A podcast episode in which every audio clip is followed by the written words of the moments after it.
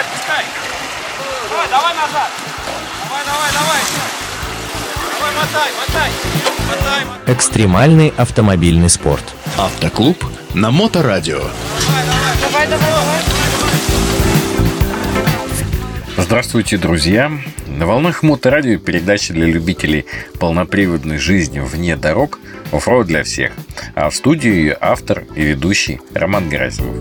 И мы с вами продолжаем слушать интервью с двукратным чемпионом России и трехкратным обладателем Кубка России по тройферейдам в классе ТР-1, спортсменом из подмосковной Коломны, моим хорошим другом Сергеем Солнцевым. Это интервью мы записывали для канала Offroad Media прошлой зимой, прямо в гараже, где Сергей строит спортивные машины своими руками. Ну, продолжаем. Вот э, такое, ну, наверное, самая успешная и самая продолжительная карьера выступать вместе с Максимовичем у вас. Это как-то обусловливается, там, характером сошлись, понимаете друг друга с полуслова. В чем секрет этого химии взаимодействия, вот этого результата?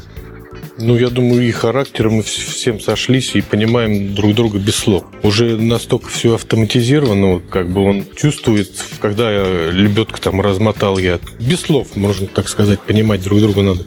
А, Вот ты а, обслуживаешь, собираешь машины спортивные сам. А Насколько, опять же, по-твоему, важно штурману знать техническую часть, причем хорошо знать техническую часть? Ну, это очень важно. Если пилот и штурман не шарят в автомобиле, то если он ломается, и они не знают, куда залезть, а там надо что-то там, предохранитель поменять, важно очень сдать машину.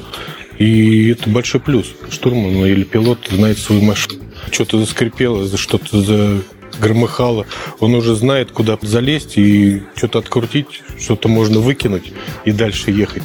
Что-то можно прикрутить на проволоке и тоже дальше ехать. А где, ну, какой-то, вот перед нами Кубок России, здесь есть ваши имена уже, да, и я думаю, я надеюсь, они еще будут. Где твой личный предел, какой-то, может быть, амбициозный, то есть вот э, у нас сейчас тоже будем говорить, стоит э, абсолютно машина. Где твой предел, когда ты скажешь, да все, я в этом спорте добился все, наверное, я могу уходить на покой, на тренерскую работу, я не знаю.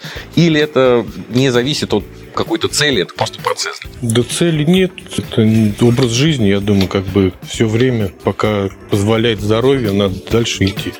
А, Кстати, был у нас тоже вопрос, ну, немножко предваряю, у нас в конце будут вопросы, которые а, наши уважаемые подписчики, наши группы написали тебе. Но вот я помню, что Ирина Тимошина спрашивала, не желаете ли перейти в ралли? Просто успехи в трофе значительные, и многие, кстати, уходят после этого в ралли. У вас не было такой идеи? Ну, не знаю, мне кажется, в трофе интересней. В ралли можно попробовать так это, но в трофе интереснее, я так думаю, там хоть вылазишь из кабины, там пристегнулся на старте, на финише вылез из машины и что? Ничего, не побегал по лесу, не нырнул где-нибудь, как я люблю делать всегда. Куда-нибудь идешь, раз, нырнул случайно. Иногда с головой. Иногда машина ныряет с головой. Ну, то есть ты для себя, ну, историю про ралли-рейды ты не отметаешь. То есть вполне возможно, Не, что попробуешь и когда-то... Да, будет возможность, я с удовольствием, конечно, попробовал. Вот еще ты тоже ездил а, в в разных экипажах в качестве штурмана.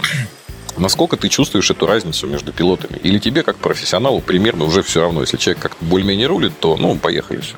Да не, разница. Разница в пилотах есть. Кто-то быстрее едет, кто-то кто-то на перегонах быстрее, кто-то там на болоте быстрее. Разница есть. Иногда большие разницы есть. И иногда у другого пилота научишься чему-нибудь другому.